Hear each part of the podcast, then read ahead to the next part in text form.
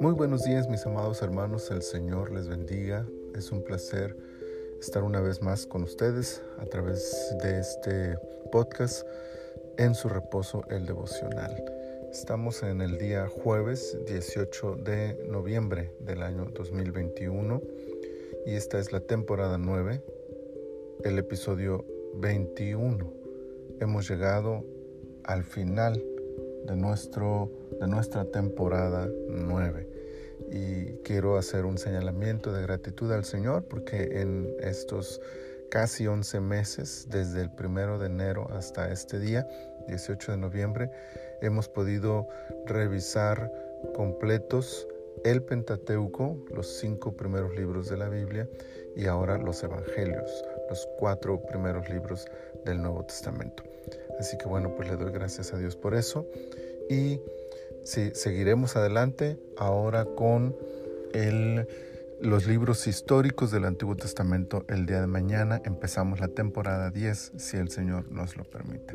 Bueno, terminamos entonces con este devocional. Juan capítulo 21, versículo 25. Dice de la siguiente manera. Y hay también otras muchas cosas que hizo Jesús, las cuales si se escribieran una por una, Pienso que ni aún en el mundo cabrían los libros que se habrían de escribir. Amén. Por supuesto que la expresión juanina es una hipérbole. Intenta señalar la gran cantidad de milagros que Jesús realizó, así como discursos, sermones, enseñanzas y todo tipo de actividades que fueron de edificación para quienes las vieron y oyeron. De alguna manera Juan entiende que lo que él y sus compañeros evangelistas han escrito sobre Jesús considerando que Juan fue el último en escribir, era apenas un breve resumen de todo el ministerio de su maestro. Nos deja así un panorama de quién es Jesús y cómo se condujo en esta tierra, cuál fue su mensaje y cuál fue su propósito al venir al mundo.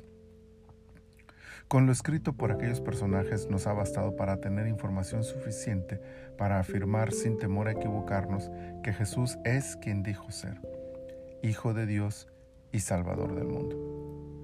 Pero ni Juan ni nadie de aquella época hubiera podido imaginar lo que aquellos evangelios provocarían.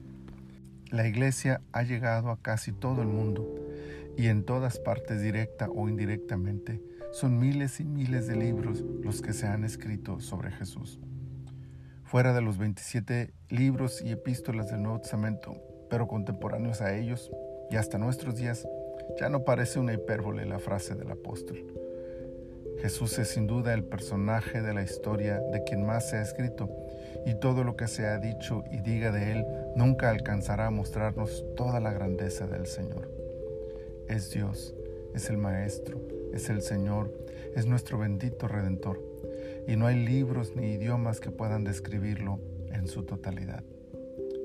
Semejante verdad ha de llenar nuestro corazón de gozo y un espíritu de adoración a aquel que vivió entre nosotros y nos mostró el camino al Padre, siguiéndolo, honrándolo, obedeciéndolo y compartiendo su mensaje de esperanza a todo el mundo.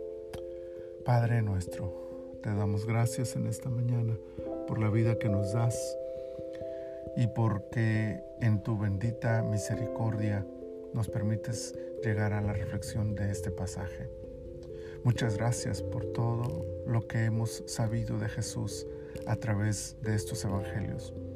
Muchas gracias por lo maravilloso que eres y por este privilegio no solo de conocerte a través de tu palabra, sino de tener esta relación contigo tan maravillosa, tan íntima, tan cercana. Gracias Padre nuestro, gracias. Te adoramos y te bendecimos. Señor, glorifícate en nuestras vidas. Ayúdanos, Señor, para vivir conforme a tu voluntad y de esa manera honrar tu palabra, honrar tu evangelio y honrar el honroso, el maravilloso título que nos has dado de ser hijos tuyos, discípulos de Jesús. Señor, en tus manos estamos este día.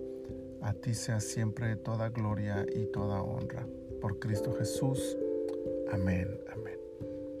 Mis amados hermanos, el Señor sea con ustedes en todas sus actividades de este día y repito y les recuerdo, mañana empezamos la temporada 10 si el Señor nos lo permite. Bendiciones a todos.